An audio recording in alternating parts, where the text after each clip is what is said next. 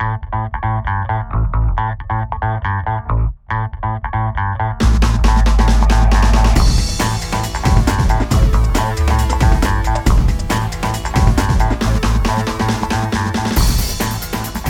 everybody, and welcome once again to Courtside with Joe Morelli. Joe Morelli, the head boys basketball beat writer for GameTimeCT.com and the Hearst Connecticut Media Group. Uh, spinning knowledge for you every week. Um, Joseph, how you doing today? Good morning. Good morning, everyone. How are you? Or afternoon, or, or night, depending on when you're listening to this. Um, yeah, we're coming. Joe, off, what's up? We're coming off a great game uh, Friday night. Obviously, as a sports writer, when I got into this business because I wasn't good enough to play, you want no, but you wanted to cover big games and go enjoy the games. I mean, that's one thing that's transcended this the process of what our business has gone through and obviously getting the big plays and recording them in all different kind of fashion. And um, and East Catholic at Bassick was an interesting non-league game, and they had played last year, and that happened to be Bassick's last loss. Uh, got their doors blown off. In fact, it was January second and of uh, 2018, and they lost by 35. And and he, and he, just knew, knowing Bassick and having I me myself growing up, growing up in Stratford and, and seeing them win a state championship in '89 uh, in the in the Ultimate Division Double L. And knowing that Bernie Lofton was an assistant there for Harrison Taylor back then, Yep. and his son Marcus Lofton. Long story short, you knew they were going to be out for blood. You knew it was going to be a great game, and, and the truth be told, you know, Bats easily could have won that game. Yeah. uh, they. Where were I they mean, from the Kevin, line? Craw- they were eleven to twenty-five. And so you miss 14 free throws, you're going to lose every game. Doesn't matter who you play. And, and Kevin Crawford's really, really good. And obviously he did took a lot on his shoulders, but he also missed nine free throws. And it, it's that's obviously. And, and the other thing too is they want the as Bernie Lofton told me they didn't want the tempo in the 70s, and they tried to do it, but East Catholic slowed it down. And I don't even know if it was done intentionally, as much as it was. It was just a little bit of a sloppy game. Bassick had seven turnovers, if I remember correctly, in the third quarter, a lot of them unforced or second quarter, and, and East Catholic struggled, and, they- and they committed turnovers on their first four or five possessions of the fourth quarter and fell behind by six, and you're thinking, hey, Bassick's going to win, they're going to get their revenge, and then Joey Riley, a senior who had really kind of struggled to that point, comes off four straight three pointers. Boom, boom. And the last, and as Bernie Lofton said, the last two they were contested, and the guy was in his face almost, but he just had enough room to get, get it off. And sometimes you just feel it. Mm-hmm. And Joey Riley seemed like I, I think I joked on an earlier podcast. Seemed like he's been around forever.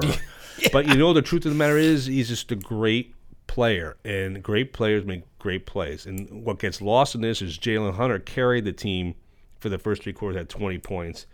And they're just a very solid team, and I believe they shot 14 to 15 or 13 to 15 from the line. And you know, East Catholic's gonna, you know what they're gonna do. Luke Riley's a great coach, and he's gonna be on our guest on the podcast today off that win. And um, and they went four corners a little bit too early, and they kind of spread it, and it, and it kind of hurt them a little bit. But again, great atmosphere, sold out. Not sure the exact number of people, over 800, um, probably closer to nine.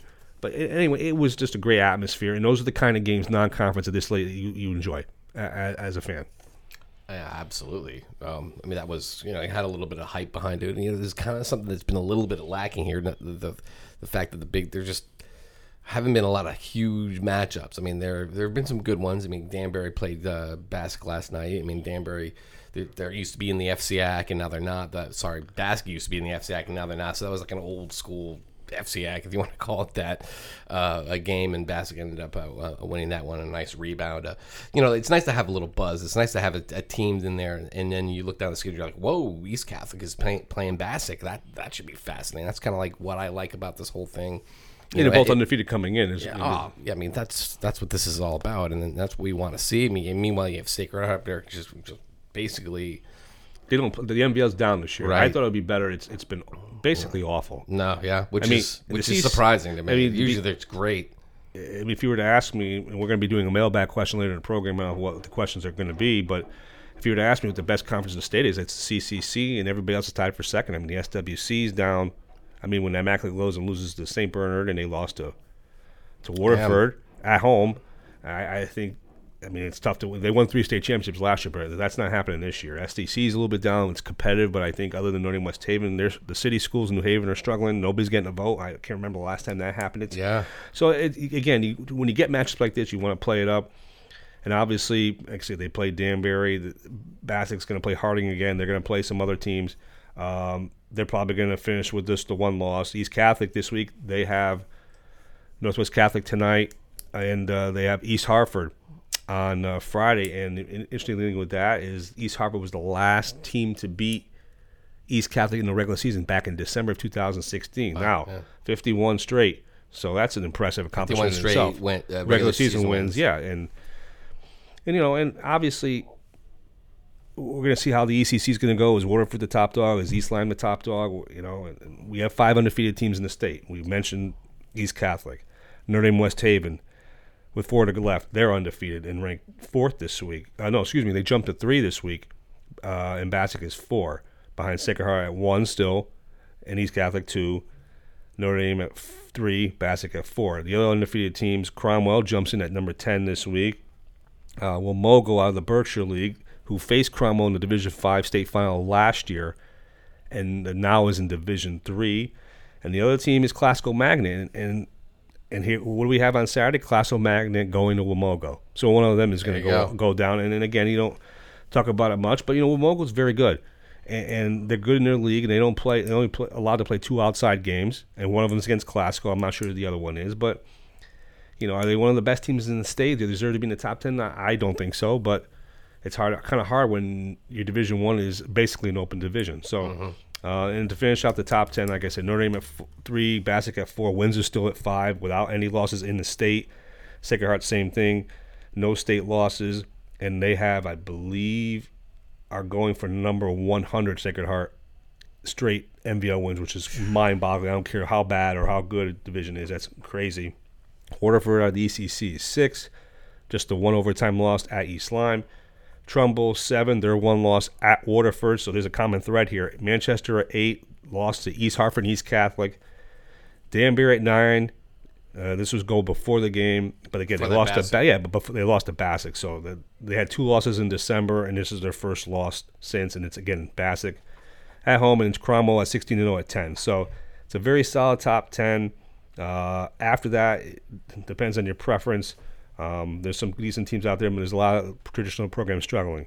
Mm. So we'll see. Have to see what happens. Yeah, Bloom's kind of fallen off a few roses here. Yeah. New, Newtown's lost a bunch of games in a row. Yeah, they lost three in a row. They're still getting votes. And like I said, the New Haven programs. I mean, New Haven, Hill House and Cross, Wilbur are playing tonight. There's not much buzz with it. I mean, we cover it because I work for the New Haven Register, but Right. I mean, it's just a down year for the Elm City. And I mean, I think Career played hosted Granby last night and they lost by two. So Career is probably not even gonna make the state tournament. And you know, and then Hill House Hamden and later in the week, it's not the, the buzz because Hamden has underachieved. So it's it's Yeah. the, the buzz in the East area hasn't been as great, but I think it me, provides more balance for the state tournament because it's going to be hard to decide who wins those games, and and obviously Division One is going to be a war no matter who's in it. So It seems like the battle lines have been drawn kind of between the conferences.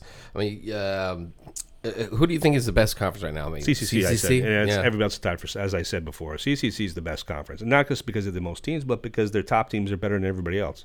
And I think they, and I think East Catholic, even though it's by a little, they proved that a little bit on um, Friday. And to remember, Bassick's an independent, Yep. As is Harding. It would be great if they were still in the. I'd love if they were still in the FCI, but they wouldn't have played in East Catholic. Uh, They probably wouldn't have played that game. They would have gone and played somebody out of state like they did, and that, and they're forced to play this schedule, and it gets you ready for the tournament. And Yeah. it is an incredible situation, but yeah, I, I think the ECC is pretty good. I mean, obviously, I reported that Dev Ostrowski got hurt in uh, against Yeah. London. They lost, and he he hurt his ankle, and I his his status is still up to the air for. They don't play against Weaver, and it's you know I don't know what's going to happen. They, I think Hardy has the follow up coming, so. God forbid if he's lost. I mean, East Lyme is is in deep, deep trouble. Yeah, so I would.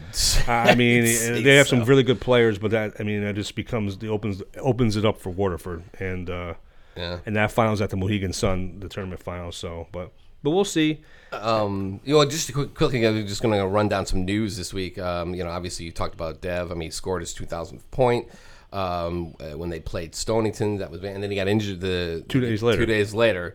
Um, you also had an item in there uh, about Nate Tabor uh, from Sacred Heart. Yeah, he supposedly had a, an issue in his family home situation, suspended him a couple, took him out two more games, and obviously two games that Sacred Heart was going to win. But you know, that's that's their decision, and and the school supported that, and I don't know how major the violation was, but he's supposed to be back tonight against Kennedy, and, and obviously you're going to mention Victor Rosario. I don't even honestly, if this radio silence out of Hamden. I, I'd be shocked if he ever played again for Hamden High School. I. I, just don't think he's going to play. Hmm. I, in fact, I, I don't.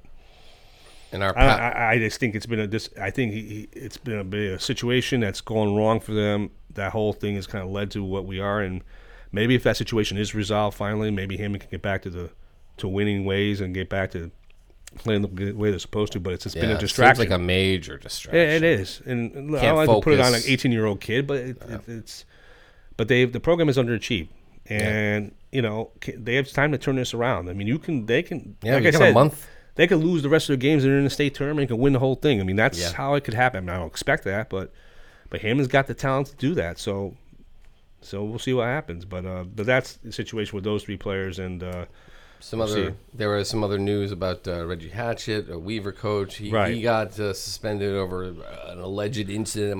What did you find out there? Well, it was more of a. I, I, it would seem like it was a situation where a player went after him in the Middletown game. Uh, the kid that was taken out of a game.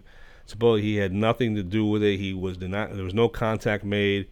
And in fact, uh, from what the Hartford Courant reported, I want to say I did it, but they Right. they're the ones Yep. who investigated and gave them the props that they deserve for doing breaking the story. That there was no police report filed by the Mill, Middletown police. But Hartford have to do their due diligence, and uh, he, because of the snow, he ended up missing no games, and Mm-hmm. he was back against Amistad, and, then- and then he lost, and and right now they're the bottom seed in uh, in Division One. Which is Uh, crazy. yeah, seven and eight, and, and and they're pretty good, and they're better than last year. They were like I think the, the bottom seed last year. So, uh, but he's back on the sideline, and obviously we reported earlier in January that um, because of it, an academically ineligible player, a reserve, they were docked three games, Yeah. three wins. So, um, and that hurt their status obviously. So, so there's been a lot of news, and I'm sure there will be more before the season's over. Yeah, no, we got a lot. We, well, we, it's pretty amazing. We're, we're, we're, you know, what three weeks, not even from the start of conference tur- tournaments, right? February. Uh, Yeah, toward the end. No, it's uh, February 21st. yeah, so, So it's less than three weeks. It's away. here already, Oh yeah, so- it's three weeks away. so. Uh, I'm excited though. That should be great. I mean, it seems like a lot, you know, a lot of good uh, teams are uh, are out there as, as we'll, we'll discuss with uh, Luke Riley later on in the show. Um, what else? Anything else going on? What what are we looking at this week? What's going on? You know, what's, Well, I mentioned that obviously East Catholic playing East Hartford with the streak Right. on the line, and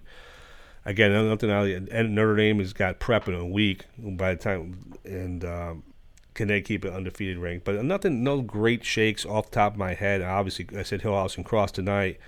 Stratford and Bunnell renewed rivalry on Wednesday. Um, Didn't Stratford come up with a pretty big win the other night? Well, they beat Newtown, and they, Yeah. they've been streaking. They beat they're the handed Newtown their first loss in overtime a couple weeks ago. Um, Right. And and Stratford and Bunnell, two legitimate contenders in the SWC. I mean, Accole's still the best team, um, at least right now, as far as the record wise. And obviously, um, as I mentioned, Hill House and Hamden and East Hartford, East Catholic, and, and some other good decent games on Friday night. And I think we're really starting to like I said, we're, we know, as we mentioned in previous podcasts, we know that the cream is rising to the top, and it's really hard to argue with the top ten. I mean, you, can you say Glastonbury deserves it? I mean, it's it's really hard because a lot of teams are losing, and, and preventing a chance to hop in the top ten. I mean, I mean, the FCIAC. I mean, Danbury and Trumbull, we said were the top two teams. They are, and New Canaan is right there with what's it, eight or nine straight wins. We wrote about them this week, and uh, That is And- an and it- amazing what it- they're doing. it really has been. That- and that Danny car- Mauser's doing with that program is is amazing. Carbon copy way to win a game. Yeah, two Yeah. steals and then again Steals at midcourt and then- of mind. Well, in this case, he dribbled up. He had a few more Right, he had a seconds, more dribble up, seconds. and he pulled up. And I believe there, were, if I saw the video correctly, there was a couple seconds left after Yeah, it was he about two. It. it. was like two, two. It was just under three. It's one of those magical years, and you don't. And he and they're in Division Four with Cromwell, Wow. with St. Joe's, and, and uh, several They other programs. Well, listen, we we've been over that, and but and, and they're coming off a loss to Trumbull and um, whatever. It, Stratford, St. Joseph's had a rough time. They're in Division Four. Let's see what happens, and I, I'm curious to see how Cromwell will do. You know, because they haven't played the greatest of schedules. They played basically the shoreline, and I, I mean, John Pinone obviously gets his guys ready, and, and I think he's a little surprised they're 16 and 0. But you know, they have got some decent players, and, and we'll see. And and, that, and, act, and that's the game of the year in the shoreline. Yeah. If they could beat Valley Regional t- tonight, Tuesday night, They play Old Lyme. The battle will be a possible battle of unbeaten's in the Shoreline on uh, Monday, February 18th. And that will determine the one seed. So you've got some good games coming up, but yeah, we're- the postseason's closing in. Yeah, and that's that's when we really get into this. Yeah, absolutely. And, uh, and then we'll, we're going to take a break, and in our next segment, we'll be joined by East Catholic coach Luke Riley of the second-rate Eagles and undefeated. We'll be back. Don't miss a pass, pitch, or putt this season. Sign up for the Whistle newsletter and get the latest news and stories sent straight to your inbox from GameTimeCT.com. Welcome back to the Courtside with Joe Morelli podcast. Our guest this week is uh, the coach, longtime coach of the second-ranked team in the state, East Catholic. Some people feel they should be number one after their performance last week, winning at Bassick 56-53. Luke Riley joining the program. Luke, how are you this morning? Oh, I'm doing great. Thanks for having me. This is uh, you guys are doing a great job with this podcast. I'm a big podcast guy, so I'm I'm fired up to be on here today. You got us on your uh, on your subscriptions, your your bookmarks.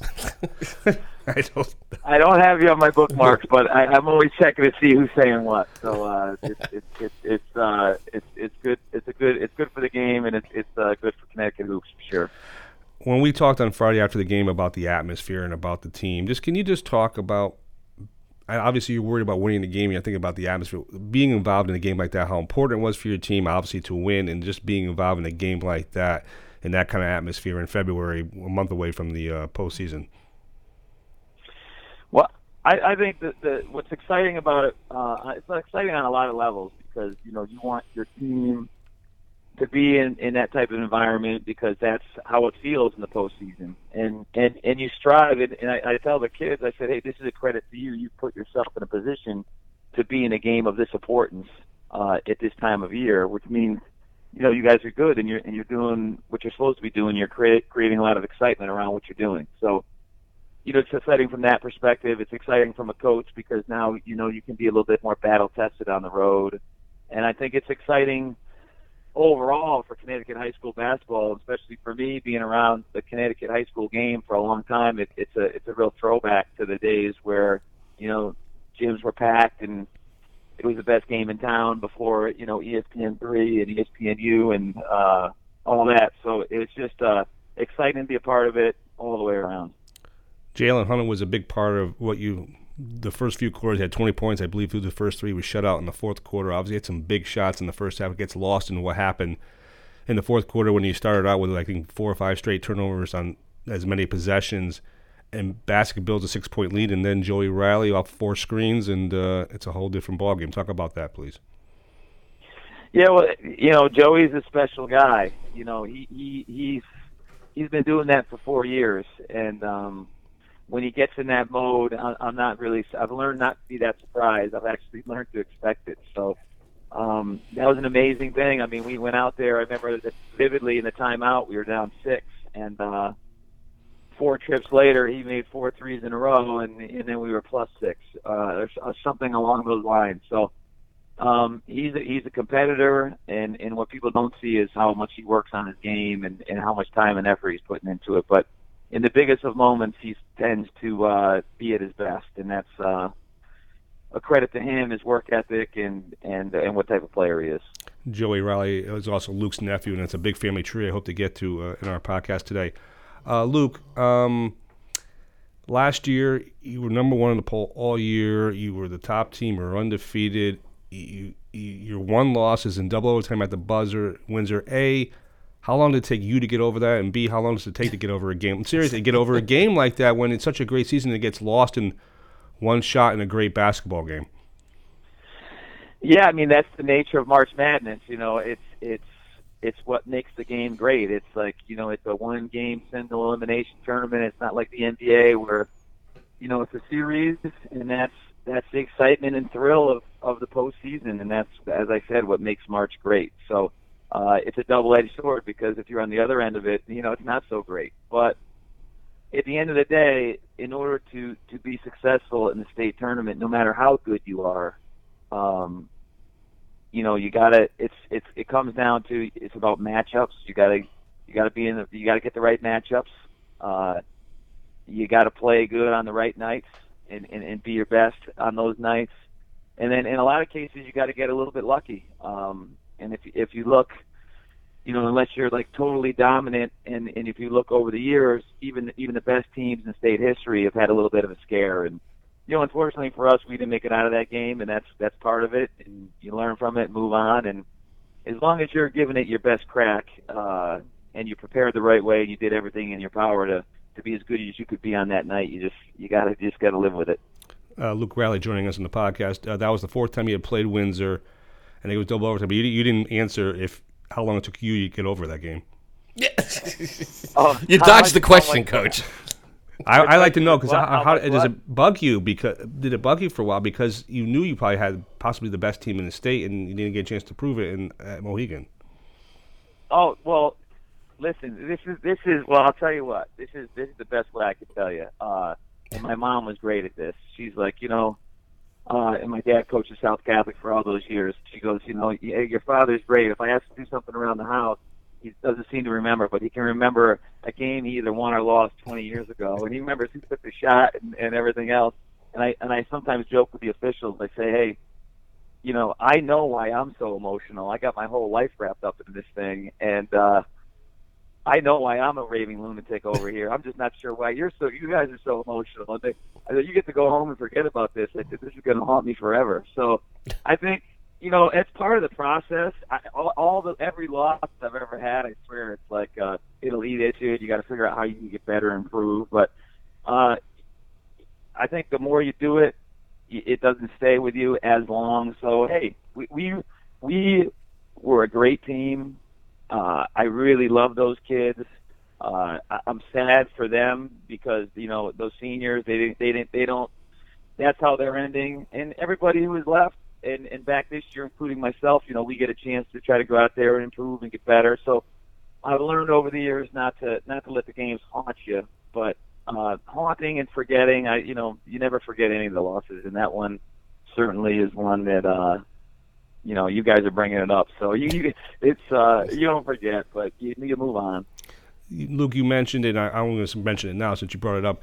Your fa- you played for your father, Joe Riley, at South Catholic, and please correct me on any of this. I, I'm wrong on. I'm doing it from memory.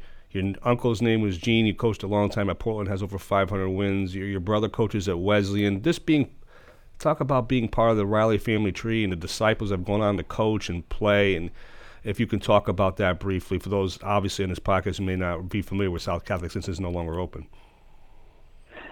Oh yeah, it's it's it's great. It's just it's part of your DNA, which is which is which is fun. It's just uh, it's, you know, it's funny. We're playing Northwest Catholic tonight, and I was trying to explain to my kid, uh, uh, my team. I was like, hey, there's a lot of history in this game. I said, you know, I don't expect you guys to understand it, but it's there. I knew he's got uh, Carl Herbert on his bench, and I remember when John was playing for my dad. I was riding the bus, and I was the ball boy, and uh, and he was playing, and um, I think of those those times growing up, um, and I even go way back. And somebody asked me this year that, you know, I remember my grandmother telling me stories about how they had moved in the in the fifties, and my dad was playing at Bulkeley, and his and his brother Richie was playing at Weaver. So it was Riley versus Riley, and Mhm. uh, the place was packed out in the fifties. So it uh it's cool being part of that legacy. Uh, I I feel really fortunate and blessed to uh been a little bit successful in, in, in being able to coach and impact young kids. And now that my, my nephew's kind of playing for me, it's just kind of one more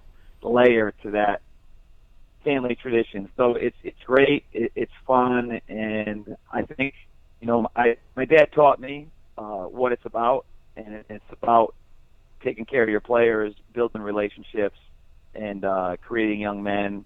And the way to do that, the tool to do that is basketball. And that's, what I love doing. I love creating teams. I love competing, and I, I love you know helping people kind of reach their potential, not only on the court but as students and as people, and, and, and moving forward. So that's that's kind of the magic, and that's that's what's sometimes lost when people talk about the wins and losses. But that's kind of what uh, my dad kind of told me at an early age and showed me when I played for him that that's that's really the magic behind the uh, the experience. Yeah, I wanted to get that out there before we go back to wins and losses. Um, and obviously, East Catholic coach Luke Riley joining us on the podcast. Um, I had just did a little research actually for a change, and, and I didn't. I wanted to see how many regular season wins had been, and, and I found out it was 51. I don't know if you had known that at the time, but obviously now we mention every time we have a game. Now you, you said Northwest Catholic, which is in the old NWC conference. It was those were wars as you mentioned with John Mirabello and Northwest Catholic, and then Friday you have East Hartford, the last team to beat you in the regular season in 2016. Do you? I can't believe it's been that long, Coach. I mean, 51 games, a lot of games. That's a lot, no matter and different kids. That's that says a lot about the program. Yeah, that yeah, and I'm, I'm yeah. We don't. We're our mantra is the biggest game of the year is the next one. So I think uh, cre- total credit to the kids, and and the, and the thing is this is the, the older guys in the program they have a responsibility, and the responsibility is they're passing that baton back to to the guy behind them. And and two things we talk about is one, how are you going to be remembered uh, when you leave the program? Uh, how are you going to be remembered and, and, and leave it? And did you build a culture and, and what we're about, what we stand for? And and did you pass it down to the guy below you? And then, you know, are you ready when your opportunity comes? You know, we have two seniors playing inside for us this year, and in the beginning of the year, I was like, hey, nobody's ever heard of these guys yet, but they've been waiting and they've been training, and and when their opportunity is ready, they're gonna they're gonna when their opportunity comes, they're gonna be ready. And uh, we've had several guys do that over the last couple of years that have led to a lot of success. So, you know, we had a kid Matt Moretto last year. Um, who ended up at Delaware, and he was a terrific player for us. And I was telling last year at, at senior night, I was explaining to people. I said he sat on the bench one game as a freshman. You know, he's the type of kid that's not a tailor-made kid that like comes in and you know immediate impact. He's he's a worker and a grinder, and you know we've had a lot of success with with guys like that. And when when it's time for them to step in, these guys like that step in and help us, you know, keep winning. So a credit to them, and it's a credit to you know the instant gratification that sometimes people want, and and the and the be first mentality out there in athletics. But uh, we've kind of been able to avoid a little bit of that, and have some guys kind of wait their turn and be ready when it when it happens for them. I know you're a guy who likes to go out and, and check out other teams, as you said, and didn't go and scout uh, the old-fashioned way. Um, for those who don't understand, we're in the, I believe, the third year. Sorry, uh, yeah, third year of the Division One five division format. A, are you in favor of it? And B, how hard is the Division One open division? Well, for for B the B, um, I would say it's really hard. I mean, it's it's the they they have managed to to get the best teams in Division One, and it's a minefield, and and anybody can beat anybody. So it's super challenging and it's exciting because that that's where you want to be, and you know they've kind of developed it so that's where you want to be as a competitor, and if if you have a chance to compete in that type of environment, that's terrific. So uh, I have not over the years I've not worried about it too much. Um, they they have the system since I've been at East. I mean, it's changed four or five times. They're always kind of tweaking it, changing it, and I've kind of learned not to really give it too much thought and control what you can control and tell us where we're going to be and what what the circumstances are, and just just go play because you know you could drive yourself nuts looking at it and trying to analyze it, figure it all out. You know, my mentality's been like, all right, where are we going? Who are we playing? How can we best prepare? And let's let's do what we can do. Uh, it was Luke, not, nice enough not to correct me. It, it was it's the second year of the Division One format, and uh, yeah, as, as Coach said, it, it's a it's no it's a with 20 teams, it's it's a the best of the best, and then obviously the, the thing about it is you could be 0 and 20 and get into the state tournament because uh, they don't have enough teams in there to fill the 32 team field. Yeah. Um, just I think well, you know one thing one thing I would say not to cut you off, but that's like, okay. when when we played when we played in you know we got a chance to I think we played Hill House in 2006. Yep. That was Division One. They were calling Division One in 2006. Four- and then when we 04 to played in 06. 2007. Yeah, and then in 07 they were calling it Double L. Right. And then so it's it's been you know everybody's like yeah it's new it's new it's you know it's not new they've been they've been it's always changing and it's all they're always trying to look at it and you know it's it's it's they're trying to get it perfect and I just think that it you know it's it's something that's never going to be perfect because No. that's just the nature of it so it's it's it's difficult and like I said that's why I don't like analyze it too much we just say where are we going let's go see what we can do. What, uh, what, what would, is there anything, Coach, you would like to see them tweak it with, or anything you would prefer the way they, they do it now, or, or what? I, you know, that's a good, interesting question. I'd say one thing I would say is like Division One doesn't have a lot of teams in it, Right. so Agreed. you know you put all this emphasis, you put all this emphasis on the state tournament, you put all this emphasis on Mhm. the state tournament, and then you know if you get a bye, if you're lucky enough to get a bye, because depending on how many teams, you're looking at you're only looking at four games Yeah. if if you win. You know what I mean? So that you know you put all this emphasis the tournament, the tournament, the tournament. So I think that's something that is maybe worth a look. And then um, there's there's so much controversy and everybody has an opinion and and everybody. You know the, the folks down at the CIAC. I mean, there are a lot of good people. They're doing what's best for kids and things like that. So, hey, let them do their job. It, it's hard because you know, as we mentioned earlier, you know, the NCAA tournament is is wonderful, uh, and you show the people dancing around and cutting the nets and celebrating. But on the flip side of that, there's people are disappointed and and and sad and devastated, and you know, I even read in one article, you know, a year or two ago, like how people get their dreams crushed, and and that's all part of it. So the flip side of that, people get upset and and that's hard, but that's also the nature and the thrill of March Madness. So it's not like we're gonna go out there and have 25 state titles so everybody can experience the game. You know, you still you still want it to be a true championship. So hey, like I said, however they tweak it, however people want to think it's best, and, you know, that's that's that's out of my control. So I'm not going to give it much energy. I'd love to see an open, just an open one one tournament like a real NCAA. You know what I mean? I'd Yeah, love to like see that. Indiana. Like Yeah. I, I think that's how Indiana high school does it, right? Right. So, Well, Mogo at East Catholic round one. Can the uh, can the 12 seed knock off five seed? Yeah, but well, I, but, but well, well, unfortunately, I don't think yeah, the teams you in lower that, division. That, that's that's that's an interesting model. That that would be an interesting model, and I think for for the that would avoid any any controversy and all that. But who knows? Yes. Who knows? Whatever they decide to do. right. You know, maybe maybe two divisions. Maybe you have like an NIT style. I don't know. Whatever. Anyway, go ahead, Joe. Yeah, Luke Riley joining us. I know he only has a couple more minutes. Um, you've played uh, at the Mohegan Sun. You've won championships there. Everybody talks about the run of the Sun, Luke. Uh, what's it going to take for East to be there on that final weekend, and, and how great is it playing on that arena, and how much does it mean to the, to the kids in the program to play at an arena like that? the arena is awesome. The the experience that that the, the CIAC provides down there is awesome. Like it's the arena is great. You you, you pull it in under under the underneath, and you- and you're walking through the the back hallways there.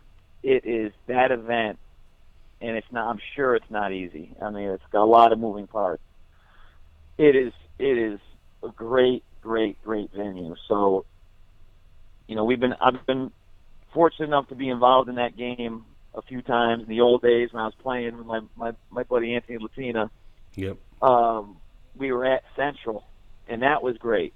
Um, and I think you know we mentioned a few years back. I know that it was at University of Hartford for a stretch. It was at, at Gampel for for a little bit, and um, Mohegan Sun is it's pretty special. It's it's a it's a special venue, and it's obviously a special game, and it's um, you know the coaching is about creating memories and you know, we had a memory the other night where you know you win a close game on the road, and it's about cherishing those memories and and that that uh Mohegan Sun memory. That's that's something that's gonna you know the shelf life on that is is uh is forever. Those kids go in there and they'll be talking about that just just like I'm talking about it. So What do you- what do you think- Uh, it's awesome. What do you think, Coach, about playing a Final Four there? How about that? Oh yeah, no, I think I think uh, the the more you could, could I think it'd be great. I think the more you can get games in bigger venues in the state tournament and um, create that special experience, that would be that would be great too. And, and one of the reasons why I, I think that would be good is some of those teams, you know, the so, the teams are so good and they and they make it so far that you know if you if you win a semifinal game at a venue like that, like and then happen to lose the next one, or even just getting there, it creates more experience, more memories for those teams that are fortunate enough to get there. So I'm I'm a big proponent of trying to create any special venue you possibly could during the state tournament. Uh, Coach, um, I know you have to go. Um, Really quickly, what's it going to take for East Catholic to be there at the Mohegan? Oh, what's it going to take for us to be there? Yeah, that's right. Um, I, I, I got I got I got a few more minutes. If, if okay, good. But um, That's fine. the uh, it's it's for us. Hey, it's just about getting better every day. Like we got a game tonight. Like we're not so we're not thinking about anything but the game we have tonight, and then we got a game Wednesday, and and we- that's as far as we're going to get. So it's just about getting better every day and improving as a team, and then you're giving yourself the best opportunity possible late. And then you're hey, we're as good as we could possibly be, and what else can you do? So that that's what it's going to take for us is to continue to improve. We have some some, some really good pieces. We got we got great kids. We got smart kids. I mean, all my starting five are all A students, which has never happened to me before. So that's Mm. they can absorb a lot of information, and you know, we just gotta, like I said, get better, get out, see as many teams as we can see, so we can make sure we're prepared for some potential matchups and. Then you guys got to get out there and be your best when your best is needed, and, and kind of let it rip and, and play loose. What did you guys? What did you take out of the your team's performance against Bassick? I mean, Bassick missed a lot of free throws. Um, you know, they could have won that game. You, what did you What did you gather coming out of that? you we got to be better. I think that's that's the, the message that the kids got to get to. I think you know great times are great softeners. So you know you think you're working hard and you think you're you're going at game speed and, and and you think you're ready for pressure and you think you're ready to make the big free throw and sometimes you get in those situations and you're like wow you know let's make sure we adjust adjust our training to match the task at hand. So I think in a lot of ways um, being in that environment playing against a team that's very, very, very good. I mean, they're, they're a great team. Um, it's a reminder. It's like, wait a minute, let's make sure we're we're training the right way. So that's a that's a that's a wake up call for us, and be like, all right, you know, let's make sure we're we are who we say we are, and we're training the way we say that we train. Was there anything in that game uh, that they were able to do that you guys had trouble with? They're great on the glass. I mean, they they were they were they were outstanding on the glass. They, yeah, they, got uh, some size. Yeah, Yeah, they they were really good. Um, so I think that would be a big takeaway for us. That um, you know, there's teams out there that are. I mean, that's a huge strength of theirs. And you know, they, they, like I said, that coach has been around a long time. He's doing a lot of good things with those guys. So you got to be you got to be prepared. So I would say the glass would be the biggest takeaway from that particular game. Very Lofton, the Bassick coach, and uh, it wouldn't surprise me if they see each other again in the uh, state semifinals or even at Mohegan. Uh, that'd be nice. Luke Riley, thank East Catholic coach Luke Riley, longtime coach. Wait, I have a question. oh, you have one more? Yeah, I'm I want to know when Coach is going to start his own uh, post grad uh, basketball team. Oh, so- When's that hey, coming, that's A Coach? great. That that's a great question. Um, I got a, I got a lot of these. So yeah, go ahead. That's a great question. Well, what did you think of that? That was, I mean, that's that's, that's potentially could change the landscape. And so, you know, you're at a, you're at a Catholic school, a school of choice, so to speak. You know, and uh, it's sounds like something that uh, it's kind of like where the wind's blowing. I, I mean, I don't know. What do you think? Uh, you know, it's challenging times for some schools. So I think at the end of the day, it's it's a lot bigger than than for that. For, you know, for you know, obviously you're talking about Notre Dame, West Haven. I don't know a lot about it, but I do know this. I think it's challenging times for Catholic schools, and it's probably Mm. a lot more about keeping the lights on Yeah, than than um than athletics.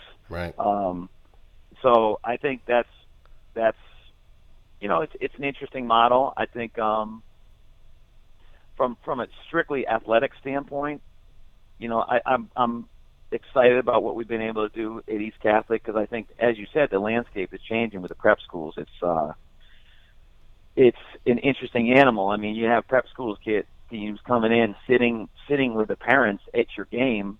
Um, Wow. promise, promising the promising them the world if they decide to, to go to their school. So it's it's a huge challenge, and and one that I think we got to be looked at. I think I think the, the the prep school scene is an interesting one, and I and I think there's a lot of misconceptions out there. I don't think all those prep schools are even.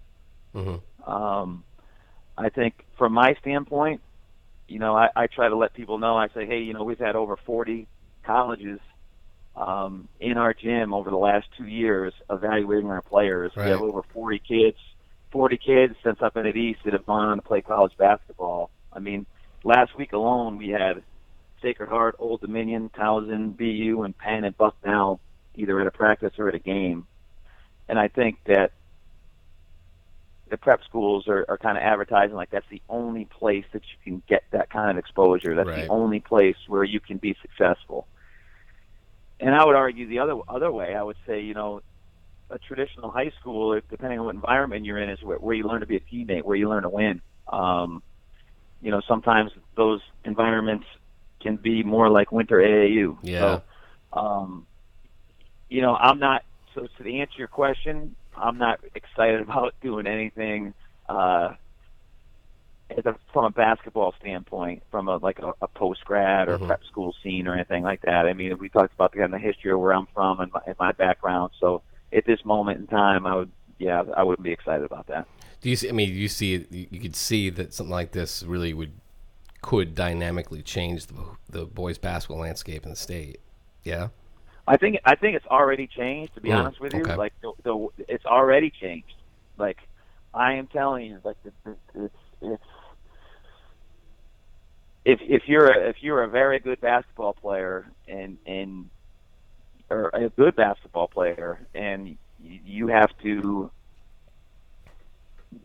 as a, as a high school and if you want to stay at your high school let's just say you're a good basketball player you want to stay at your traditional high school like you will have to beat off some you will have to beat some these offers off because there's just uh the landscape is if you're good you have to go to prep school Right. or if you're good the prep schools are going to they're to promise you the world so that's that's what CIAC and traditional high school basketball is up against and and what the solution is or maybe there doesn't need to be a solution is maybe it's just the reality of it that's that's kind of what teams and coaches and programs are up against Ryan, you've had some. I mean, obviously, you had some great players. You had McGuirl and, and Veretto, and um, and, and you actually alluded to it earlier earlier in the, the podcast is that know there is this me first meant more than so than ever before. This me, I gotta get take care of me. I gotta show off my Instagram followers what I'm doing and the dunks and all that stuff. I mean, obviously, you- you think that's a kind of an issue that you coaches have to deal with and kind of getting those guys away from thinking that way. I mean, is that a challenge? Uh, I think you know, for for me personally, and and my guys, I mean, they've seen it. One of the one of the one of the best things that that I saw um, was when Mike McGuirl went up to Kansas State, and you know, there's an article that came out that you know he was the surprise of the summer, and in talking to their staff, they were very excited about how how ready he was, and I think there's more to you know being college ready. College colleges are, are forced to evaluate at different times of the year, and there's different rules that they got to work under. But at the end of the day, I tell my players, you got to be good enough. You have got to be good enough, and it, it's not about necessarily th- those things that are going to blow up on on uh, as you said Instagram and and the and the Knicks tape and all that. It's like at the end of the day, you got to be good enough, and um, it's not be about being fake good. You got to know how to play, and if you can play, um, you know, my mentality, and when I'll say, hey, we're, we're going to get you seen, um, but it's that, that's what you're that's what you're battling against on a, on a daily basis. Can, can you can you be good enough, and then if you're good enough, hey, maybe somebody's going to take maybe somebody's going to take you and be interested in you, and you know every every you know not every but a lot of high school guys aspire to play at the next level, and if somebody's willing to uh, to promise you X, Y, Z, sometimes it's hard to to, to pass that up. But at Right. the end of the day, you just got to be good enough, and that's that's that's the way it goes. But And, and part of it too, obviously, Luke, is that they're using the CIAC rules against or the federation rules of no shot clock and mm-hmm. being able to be with your players not so much year round, but a lot longer than CIAC coaches are allowed to. And that's part of the issue too. Is how do you combat that when you really can't? Right. yeah, it's it's it's interesting because you know I know if you really did the math on it, and and like I said, not all prep schools are equal. Right. but you know they have a long Christmas break in there. Uh, they got a break in thanks. They got a break for Thanksgiving, and I know that they have different different rules and different things like that. But it's it's something that should be looked at because it's you know, you you, the, you don't want to lose you don't want to lose guys um, to out of the, out of the CIAC. It's it's something that probably should be looked at. Like, I, and I don't know. I'm not saying I have the answers, and I'm not saying I have a preference. I'm just saying the powers that be. It's out of my control, but it, they they I'm, and I'm sure they are. They should be they should be looking at it and seeing you know hey what's best for kids. So I know the NCAA is making some changes with with a big scandal in the FBI investigation Mhm. and things like that. And I I just don't. I just want to make sure that Connecticut is is up to speed on all those changes because uh, you know you want to give the kids the best opportunity you can. Uh, the East Catholic coach Luke Riley of the second-ranked team in the state and then undefeated with a 51-game winning streak in the regular season going into battle tonight against Northwest Catholic. Luke Riley, thank you for joining us on the Courtside with Joe Morelli podcast. Good luck the rest of the way, and I'm sure we'll definitely see you down the road. Hey, uh, thanks for having me, and I, I want to thank you guys for covering the high school games, whether it be us or from anybody. It's it's a special time in these guys' lives, and um, the way you guys cover the game and make it relevant and get, get the word out there, it's, it's a huge deal for them. And as I mentioned earlier in the podcast, it's about creating those memories, and those guys are able to go online or, or pick up the paper or uh, the coverage that you guys are giving is uh, is great, and it's it's much appreciated. I know a lot of work goes into it, and I just want to thank you for that. Thanks, Coach. We Luke, thank you very much. Good luck the rest of the way. We'll talk to you soon. As always, a really good guest, and uh, Luke Riley has been.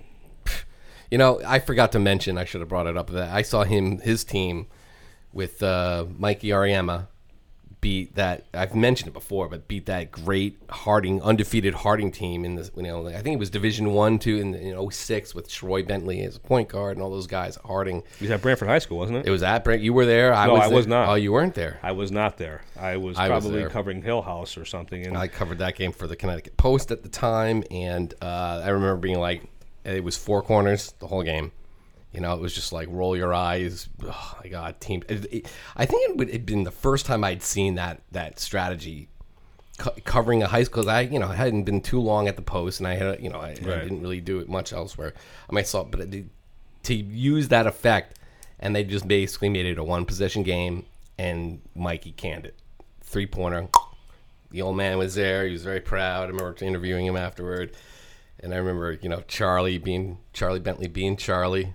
Well, you know, so, well, of course they were. We knew they were going to be good. He's like, he basically talking about Luke. You know, I, I coached against his father. Blah blah blah blah blah.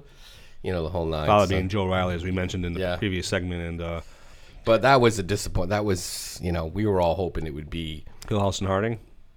Was it Hill House that Hero Six? Hill House Yeah. blew out East Catholic up at University of Hartford. that year. Right. That's right. With uh, uh, what's his name on uh, Harding? On Hill House, you mean? That's what I mean. Uh, I'm, I'm trying to. Keith. Alec. He, um, I, I'm Right? trying to remember. No, Catherine was already gone. he was. Um, it was that was maybe possibly one of the best Hill House teams ever. They were undefeated, went 27. In fact, over a two-year span, they lost one game to Wilbur Cross, Right. and the next year they played East Catholic up at Ga- Gampel. And it was more competitive, but they still won. And you know it. And, and as I mentioned way back when, you could probably check the old podcast. I mean, East Catholic and Hill House, we in our preseason when we talked about, it, and obviously Hill has not lived up to expectations, but that was kind of a big deal. I have an opening game with East Catholic and Hill House and the history they've had, and Yeah. obviously we, we go back to the 2016, um, 2017 semi at University of Hartford, but obviously I'm going a little off track here. But they've had their history, and, and East Catholic hadn't beaten them, but they beat them pretty good uh, in the preseason. Yeah. East Catholic's had a great year, and uh, and like you said, I mean Luke Riley's been around a long time. And obviously he has the family tree, and his father was a great coach. I didn't see him coach, but he coached John Pinone, the Cromwell. He's had some great players, and Gene Riley has over 500 wins, and they just. I'm sure has picked up a lot of things four corners. He played in it. Yep. He understands it, and like I said, he had a little bit of it against Bassick. It didn't really work very well, um, but Right. again, it, you, you, ex- I- I expect to see it every time they're ahead.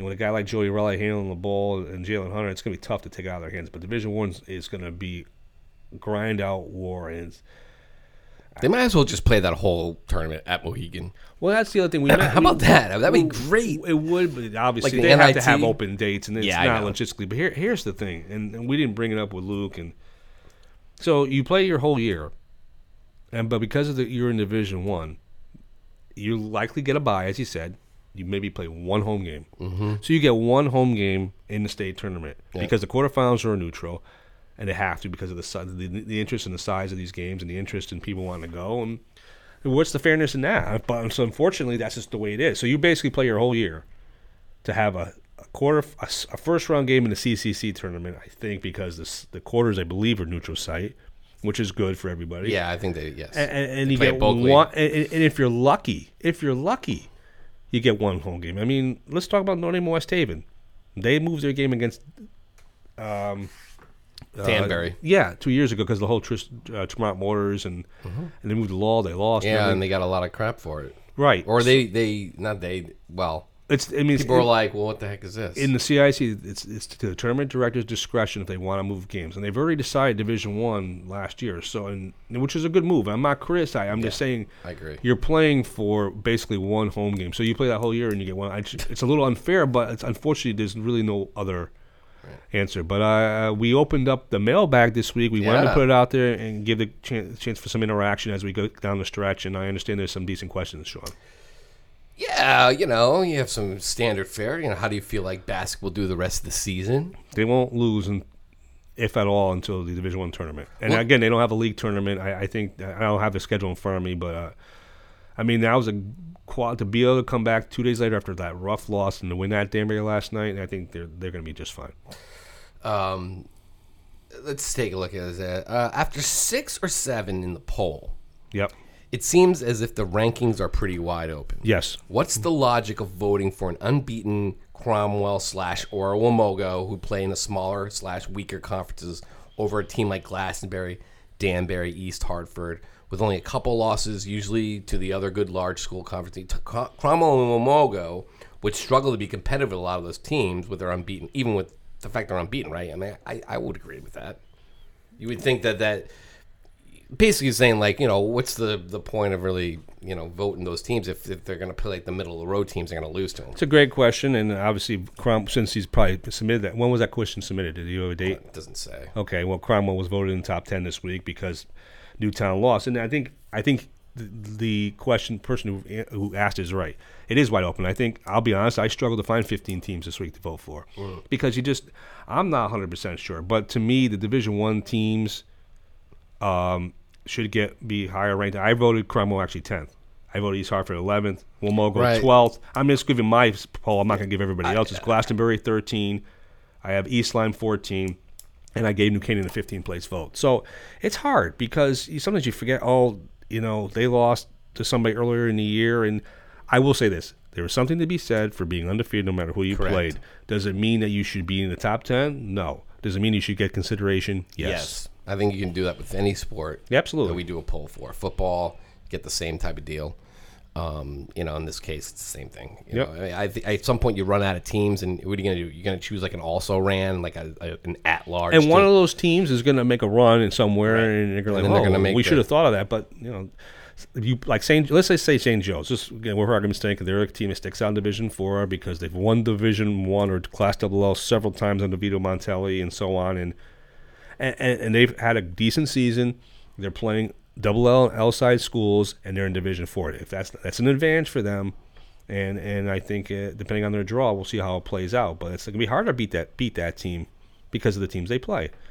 But and then that's a team who can have five or six losses and make a run, even though and they've gotten votes just once this year, and they immediately dropped out because they had two losses in a week because they play in a tough league like the FCI. yeah So next There, question. there- the next question. Is a lot of, lot of small stu- school stuff here. I mean, this one is last year. Division Five made some sense in that the first and second place teams from the Shoreline and the first place team from the BL, Yep. and the first place team from the NC all made it to the Final Four. Right. All of them small publics. This year, there likely won't be a first place team from any of those conferences listed because now they're all in the higher divisions because Right. they got moved up. The fifth division seems very watered down from this year. Is there really a need for a fifth division, especially if success multipliers boot teams up every year? And I say to that, I know what you're going to say, but here's what I say. Yes, it is watered down. There is not a need for fifth division. Get rid of the fifth division. now I think you need it needs to play out a few more years to make that Get rid of decision. it. Not, okay, well that's fine. I, I It's like it makes no sense now that you have like yeah, we wanted a small. That's Division Four. Now, you got New Canaan in Division Four. Jeez. I, I, I think there's still. Makes no I still think Four divisions. Okay, well, I disagree with you. I think there's a room for five, and, I, and the reason I say that is because the division one is basically as open divisions you're going to get. And, right, and let the less the red. and I think there's room for five divisions. I mean, it sounds kind of ridiculous, and, and people, a lot of people agree with you, Sean, and that, and that's fine. But let's see who the Division Five champion is when it's said and done. Who's in the semifinal? if it's some, you know, Look, I don't know. it's just too many. Five is just ridiculous. I would love to have seen like Wamogo uh, slash Wamogo's in Cromwell. three, by I the way. Well, w- well, that was the next question. Wamogo appears to be very good. Does this justify them being put in Division Three? Well, it has nothing to do with that, right? No, it has to do with the, uh, with the the formula that they did with the mathematical formula, which I am not. I'll be 100 percent familiar with. I can tell you that that was a sticking point because of their VOAG program or something that, that they were moved up into that level. And I don't know Mm-hmm. Which exactly. Do I think it was fair? silly. No. Do I think St. Joe's should be in four? No. But for the most part, do I think the committee did a good job? Yes. Yeah, I mean, there needs to be some. Or how, whoever the There formula needs to be some like common sense changes. You know, I know, I know, you got to stick to a form, but St. Joe in four, I know they struggle, man, but oof, well, yeah. I just. never in four ever. I mean, and, they didn't allow. We've, we've been over this. If you're an L school, this is me. If you're an L school, double L school, and you're not in the Division One, then you should be like a double L should be in Division Two, an, an L should be in Division Three, maybe, or maybe L's and. well, they use the enrollment and then they, they add the multiplier. They add I like I like the Cromwells, the Wamogos, the Well, there are people who didn't think that after this fact they were people pissed. Why is Cromwell in five? They're after the fact after they won it. I'm getting I'm getting tweets. I'm like, so you're gonna talk about it now? I mean, all right. So it's, it's so okay. So if East Hampton won, it would have been fair, but it's not fair because Cromwell's won nine or whatever state champions. Let's look at this. Innovation is your top seed. Old Lyme. Now listen, Old Lyme is a very solid program. Kirk Kaiser's been there forever coaching that team. They're in Division Five. Valley Regional is in Division Five. They've been all right. They're a traditional program. All right. Can you make the argument they should be in four because they played Sacred Heart a few years ago? Yeah. Okay. Fine. Nonnewaug. Morgan is having a decent year. Somers and yeah. Okay. So some of these teams. But here's the thing. Would would they have a chance if they're in four? Some of these teams, no, they wouldn't. Adam Killingworth, Coginchaug. I mean, yeah, is it watered down? Yeah, Yeah, but Is- a chance is, for Der- them- and Derby's gonna Derby's gonna make the state tournament, and they couldn't compete in But- four, but but, they a- could compete in five, and they're doing well in chance- the NVL. Well, hold on. At some point, you got to say like, look, it's on you now, man. Like a chance who? ch- on the team. Okay. a chance to compete. Like, we're not talking like they're Derby playing East Catholic. We're talking about them playing HK or Cromwell. HK's in five, but Whatever. Cromwell. What I'm saying is, is like five and four. There's nothing. There's no difference between five and four. well, there's actually, none. I think there is because four is actually better teams. Well, Five's now it is. down product, yeah. Right. I it just but the look at the type of school they're mostly. I mean, any any any school choice should not be in four or five. Stop. or even three. That's fair enough. I agree with that. Actually, But I think the re- again the reason, biggest reason, and we're going over is Yeah. why they did this is to give the small public schools a Right, that's right. chance to do it, and four and five provide those opportunities. Now, could they critique it and get rid of a division to have four? They should. Sure, they they can do that. the the problem was that they were facing Sacred Heart, which refused to move up, and and so now this was their way of Cat- this was their way of forcing them up because they wouldn't do it. Trinity Catholic was Trinity Catholic is another one. But- like it's it's ridiculous to see that Old Lyme or Valley Regional playing Sacred Heart, which is the stupidest thing I But, ever saw in my but here- life. but here's my other question. Now, I know what you're going to say to this, but if you have it to four and all those are combined, will they vote for the proposal as willingly as they have in the past if they don't have as much of a chance to win a state championship? Wow, I mean, you know, at some Uh, point to compete for I a state agree. championship. I'm asking. I, I'm asking. All, Would I they don't vote know. for? it? I don't know. That's a good question. And and if they didn't, shame on them, because you know what? Once you start saying like we can't compete with Cromwell, I mean, now you got a problem. Now this is like, what are you talking about? We're, we're, uh, what? Do you, how much help do you want? You know, that's what it comes down to. Well, here's the other interesting thing. I've possibly is if the girls go five divisions, Ugh. now you have ten finals in five days. So you're starting even earlier on Sunday. Mentioned somebody mentioned to me last night that that possibility exists. so that's the other thing. That's the other thing. You're gonna have you got nine div- games to What try to we get gonna in do? two days. Get one snowstorm. Next thing you know, we're playing till Tuesday. Well, we've already moved back to hockey because of Yale. Right. Well, that's the whole thing. Anyway. that's a whole nother story. Right, right, right. Any other questions before no, we go? no, that, that that's the crux of it. But thanks for everybody's submissions. and we'll put up the link again next week, Yeah. and uh, we'll submit some more questions. But uh, it was fun. Luke Riley was fun. Uh, we want to hear from you, and uh, obviously, we we can go on and on about the small school, but those are schools that. uh we deserve an Old Lyme. I'm glad we are able to mention these New Ter- no, New Canaan and, and no, not Farmington, but they're having a great year. But Like I feel like New Canaan's a two. That they're two. I don't because they, what have they done in ten years? Who cares? They're So a they should never have a chance to compete. that they- what's what's to compete in two? What's wrong with They can't competing compete in in two? two. New Canaan. Well, yeah, this year, but they, they, They haven't been compete- unqualified. They compete in the FCIAC. They're not in Division One. Division Two is fine for them. They're an L school slash. I understand what you're saying, L. but they, their history says no. well, I hate the history thing. Well, that has to play into this. That's what plays into this formula.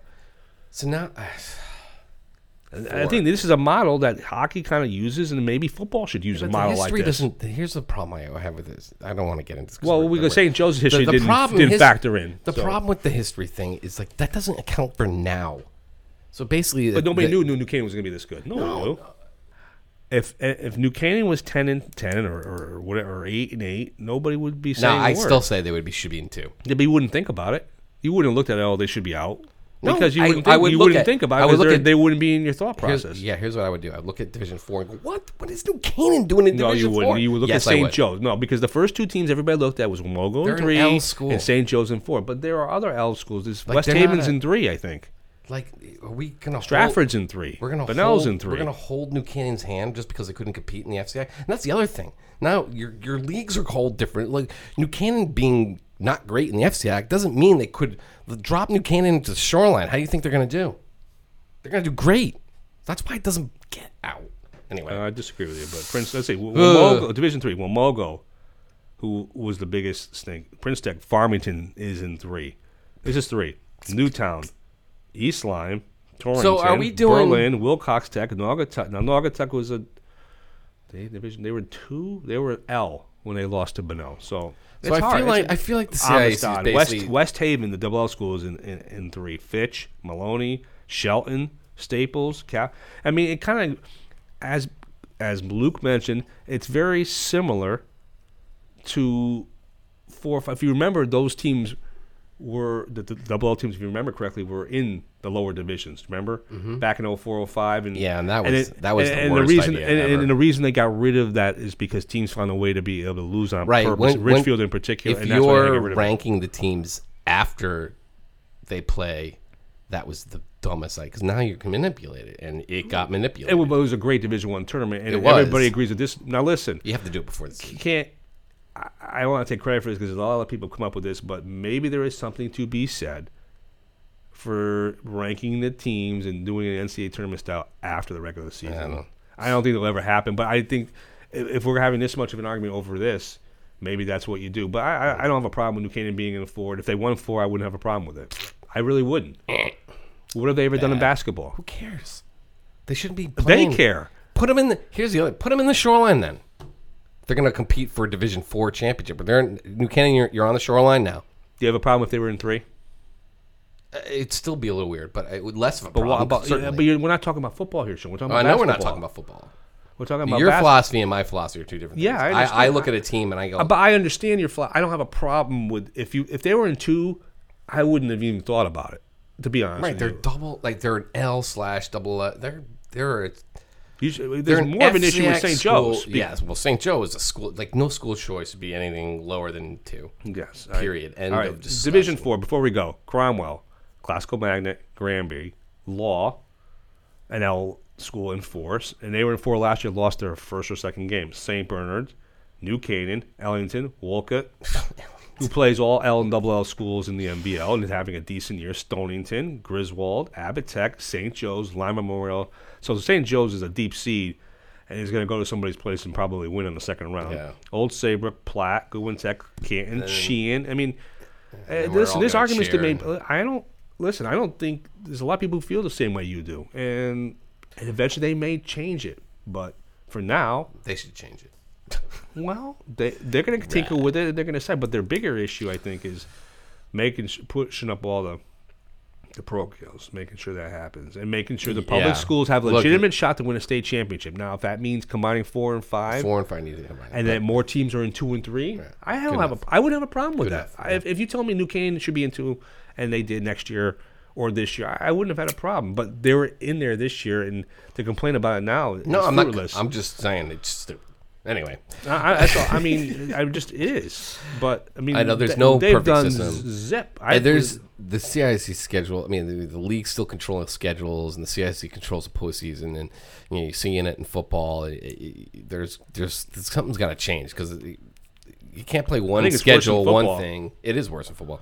You can't play one schedule because there are less games mostly. Right. There, you know, you want to in basketball, you want to expand everything. You want to play, but it's whatever. Anyway, Anyway, well, it's a it's a good topic. It's a healthy discussion, Yeah. and there's nothing wrong with, with your point.